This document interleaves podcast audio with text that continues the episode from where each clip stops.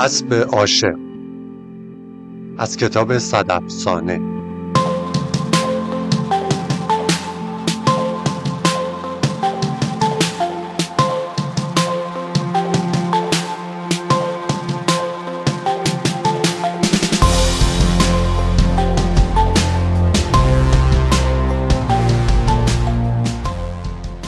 روزگاری قاضی پیری زندگی می‌کرد که سه دختر داشت. اسبی هم داشت که جز کشمش و فندق چیزی نمی‌خورد و روز به روز لاغرتر و ضعیف‌تر می‌شد. قاضی که خیلی دلش می‌خواست بفهمد معمای این کار چیست و این اسب از چه چیزی رنج می‌برد، یک روز نزد مرد عالمی رفت و قضیه را با او در میان گذاشت. عالم در پاسخ به او گفت: رنج این اسب از عشق است. این حیوان عاشق شده است. قاضی که خیلی تعجب کرده بود پرسید: خب علاج کار چیست؟ عالم پاسخ داد: باید تمام دختران را نشانش بدهید تا معلوم شود عاشق کدام یک شده است. قاضی تمام دختران در و همسایه را نشان اسب داد، ولی اسب حتی نیم نگاهی به آنها نکرد. بالاخره نوبت به سه دختر قاضی رسید. اسب باز هم به دوتای اولی توجهی نکرد، ولی وقتی چشمش به سومین دختر افتاد شیهه کشید و همه فهمیدند که اسب بیچاره عاشق دختر سوم قاضی شده است. قاضی هرچه فکر کرد که چه کند عقلش به جایی نرسید. سرانجام با خود اندیشید که حتما تقدیر این است که دختر کوچک خود را به ازدواج اسب عاشق در بیاورد. روز ازدواج تمام مردم شهر که این داستان عجیب را شنیده بودند با کنجکاوی و حیرت برای تماشای داماد جمع شدند. آنها با تعجب و ناباوری عروس و داماد را می نگریستند.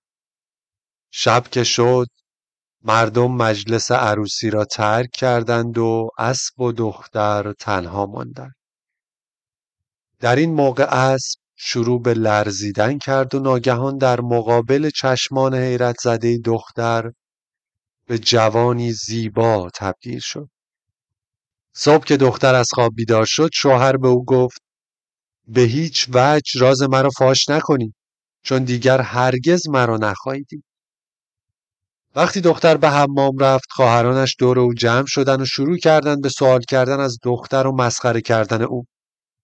دختر به یاد حرف شوهرش افتاد و جوابی به آنها نداد، ولی آنها که از رو نمی رفتند آنقدر گفتند و گفتند تا سرانجام دختر عصبانی شد و گفت: بسیار خوب، خودتان می توانید بیایید و ببینید که من با یک اسب ازدواج نکردم، بلکه شوهرم یک جوان زیبا به نام طاهر است. بدین ترتیب راز شوهرش را برای آنها فاش کرد. از آن طرف وقتی اسب فهمید دختر راز او را فاش کرده است، در یک چشم برهم زدن خانه قاضی را ترک کرد و به کشور خودش که خیلی از آنجا دور بود برگشت. دختر که به خانه آمد شوهرش را ندید و هرچه گشت اثری از او نیافت. ناگهان زیر اجاق نامه ای را دید. نامه را خواند و فهمید که شوهرش او را برای همیشه ترک کرده است. دختر در حالی که خیلی غمگین بود و اشک می‌ریخت نامه را برداشت و نزد پدرش رفت و داستان بدبختی را برای او حکایت کرد. پدر او را دلداری داد و صندوقی پر از ساز و برگ و اسلحه به او داد و لشکری از سربازانش را با او همراه کرد.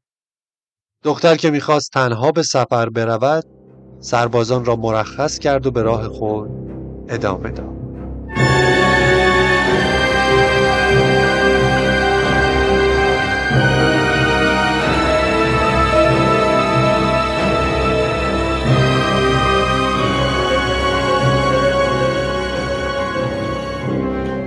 بعد از چند شبانه روز به دشت وسیعی رسید. در آنجا چشمش به دو خانه افتاد که یکی از آنها از نقره و دیگری از طلا ساخته شده بود. در این موقع کنیزی از خانه نقره‌ای بیرون آمد که جامی نقره‌ای در دست داشت و برای آوردن آب به طرف چشمه رفت. دختر قاضی با صدای بلند پرسید: ای دختر جام نقره‌ای، به من بگو کجا میتوانم شاهزاده طاهر را پیدا کنم؟ کنیز پاسخ داد: آن خانه طلایی را می‌بینی؟ او در آنجا زندگی می‌کند. دختر قاضی در حالی که خیلی خوشحال شده بود بیدرنگ به طرف خانه طلایی دوید. وقتی به خانه طلایی رسید، کنیزی با جامی طلایی از آن بیرون آمد و برای آوردن آب به طرف چشمه به راه افتاد. دختر قاضی از او پرسید: ای دختر جام طلایی، خواهش میکنم بگو کجا میتوانم شاهزاده طاهر را پیدا کنم؟ کنیز پاسخ داد: او در اینجا زندگی میکند و اکنون مشغول خوردن غذاست. من آمدم برایش آب ببرم تا دستایش را بشوید. دختر قاضی با شنیدن این حرف فکری به خاطرش رسید و از دخترک خواهش کرد جرعه‌ای آب به او بدهد. وقتی جام را در دست گرفت، آهسته و پنهانی انگشتر خود را درون جام انداخت. کنیز دوباره جام را از آب پر کرد و به خانه بازگشت. وقتی کنیز مشغول ریختن آب روی دستهای شاهزاده بود، ناگهان انگشتر بیرون افتاد و شاهزاده آن را شناخت. با حیرت از کنیز پرسید: آیا کسی به این حوالی آمده است؟ کنیز پاسخ داد: بله ارباب، یک بانوی جوان. شاهزاده دستور داد او را نزدش بیاورند. کنیز بیرون رفت و با دختر قاضی برگشت. وقتی چشم شاهزاده به همسرش افتاد، خیلی خوشحال شد و او را کنار خود نشاند و با خوشحالی شروع به صحبت کردند. بعد از مدتی ناگهان شاهزاده به خود آمد و با اضطراب گفت: آه خداوندا، من فراموش کردم به تو بگویم مادرم یک دیو است. اگر سر برسد و تو را اینجا ببیند، حتما تو را خواهد خورد. سپس دختر را در گنجه‌ای پنهان کرد. در این هنگام ننه دیو نفیر کشان وارد خانه شد و گفت: آه، بوی آدمیزاد میاد. طاهر گفت: مادر، هیچ آدمیزادی تا به حال جرأت نکرده قدم به اینجا بگذارد. تازه اگر آدمیزادی اینجا آمده بود که تو و من فوراً او را می‌خوردیم. دیو حرف او را باور کرد. بعد از مدتی طاهر از او پرسید: مادر، اگر الان دختری از این گنج بیرون بیاید، او را به من میبخشی؟ دیو پاسخ داد: البته که میبخشم. در این موقع طاهر برخاست و به طرف گنجه رفت و دختر را از آنجا بیرون آورد. دیو که از این موضوع عصبانی شده بود، به فکر کشتن دختر افتاد.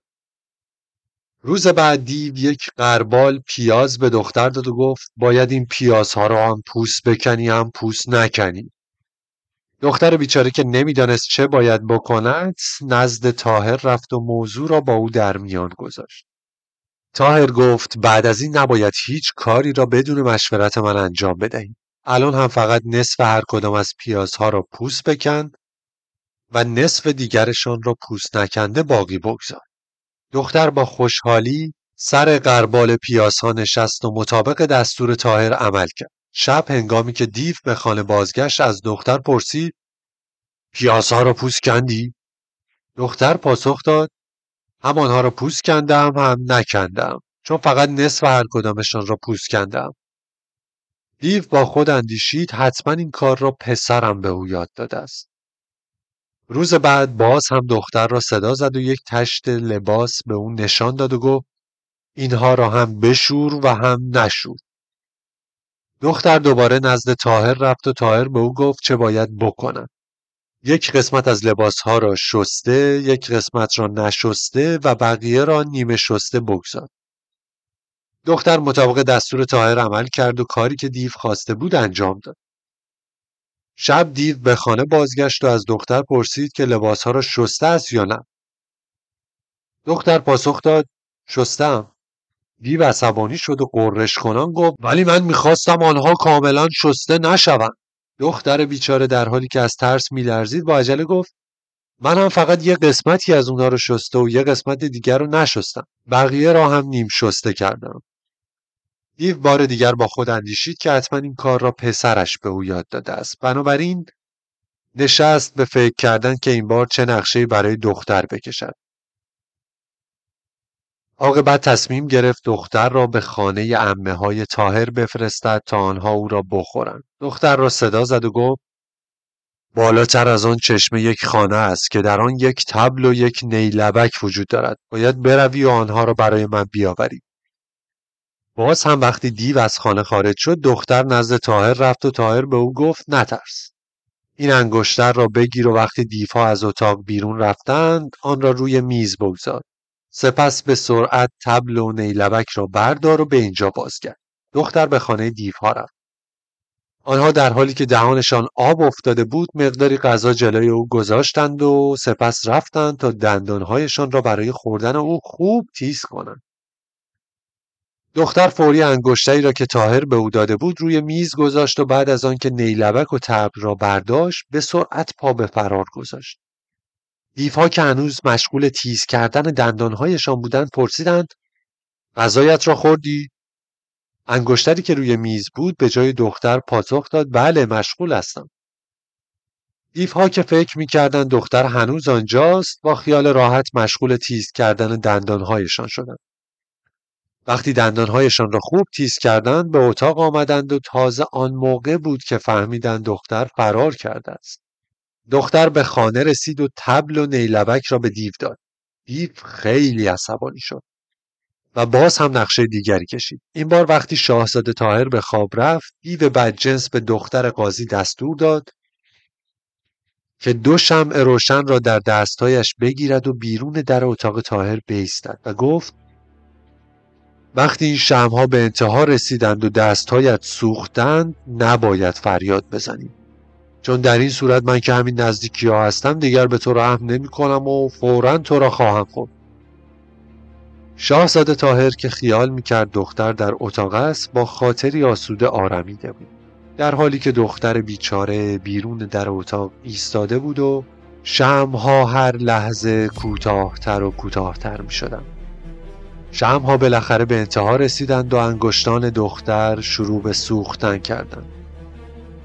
دختر که به سختی اشک می‌ریخت نجوا کنان با خود گفت آه من دارم می‌سوزم، در حالی که محبوب من در خواب است و از حال من خبر ندارد. در این موقع ناگهان طاهر از خواب برخاست و دید که کنیزکی زشت در اتاق است. شمع‌ها را در دستای او گذاشت و با دختر سوار بر اسبی شد و از آنجا به تاخت فرار کردند. بعد از مدتی دیو برای سرکشی به در اتاق پسرش آمد و دختر را ندید. داخل اتاق که شد از طاهر هم اثری ندید. عصبانی شد و در حالی که از چشمانش آتش زبانه می‌کشید سوار بطری سحرآمیزش شد و به تعقیب آن دو پرداخت. از آن طرف طاهر به همسرش گفت نگاهی به پشت سرمان بیانداز و ببین کسی را می‌بینی؟ دختر پاسخ داد بله مادرت دارد به دنبال ما می‌آید. طاهر با یک اشاره دختر را به چشمه آبی تبدیل کرد و خودش هم جام آبی شد. وقتی دیو به چشمه رسید جام را برداشت و مقداری آب نوشید و چون هرچه نگاه کرد اثری از پسرش و دختر ندید به خانه بازگشت. در خانه خدمتکارش از او پرسید که چه چیزهایی در راه دیده است. دیو پاسخ داد جز یک چشمه و یک جام آب چیزی ندیدم. خدمتکار گفت آه بانوی من، آن جام و آن چشمه طاهر و همسرش بودند. دیو با شنیدن این حرف دوباره سوار بطری جادویی‌اش شد و آنها را دنبال کرد. دختر به عقب نگاه کرد و دیو را دید. موضوع را به طاهر گفت. این بار هم طاهر با یک اشاره دختر را به یک باغچه تبدیل کرد و خودش را هم به شکل باغبانی درآورد که مشغول آب دادن گلهایش بود. دیو به باغچه رسید و پرسید: باغبان، تو دختر و پسر جوانی را ندیدی که از اینجا عبور کنند؟ باغبان وانمود کرد حرفای او را نشنیده و مشغول آب دادن گل هاست. دیو که خیلی عصبانی شده و از پیدا کردن طاهر و دختر فراری ناامید شده بود دوباره به خانه برگشت. خدمتکار باز هم از او پرسید در راه چه دیده است و دیو پاسخ داد جز یک باغچه و یک باغبان کسی را ندیدم. خدمتکار گفت آه خدایا بانوی من، باغبان همون طاهر بوده است. از آن طرف وقتی طاهر فهمید که مادرش باز هم به تعقیبشان آمده با یک اشاره دختر را به شکل عروس درآورده و خودش را هم به یک ملا تبدیل کرد. دیو به آنها رسید اما ابداً آنها را نشناخت و پرسید آهای ملا، آیا تو پسر و دختر جوانی را ندیدی که از اینجا عبور کنند؟ ملا با صدای نحیفی پاسخ داد من پنجاه سال است اینجا زندگی میکنم ولی تا به حال دختر و پسر جوانی را که میگویید ندیدم. دیو باز هم به خانه بازگشت و آنچه را دیده بود برای خدمتکار حکایت کرد. خدمتکار هم گفت ملا همون طاهر بوده است. دیو با عصبانیت و برای چندمین بار سوار بطریش شد و به راه افتاد، اما دیگر دیر شده بود و طاهر و دختر به شهری که پدر دختر در آنجا زندگی می کرد رسیده بودند. دختر قاصدی را نزد پدرش فرستاد و پیغام داد که همراه همسرش به شهر بازگشته است. قاضی از شنیدن این خبر بی نهایت خوشحال شد و دسته ای از سربازانش را برای استقبال از دختر و دامادش به دروازه شهر فرستاد. بدین ترتیب آنها با شکوه و جلال زیاد وارد شهر شدند و سالهای سال با خوشی و سعادت زندگی کردند.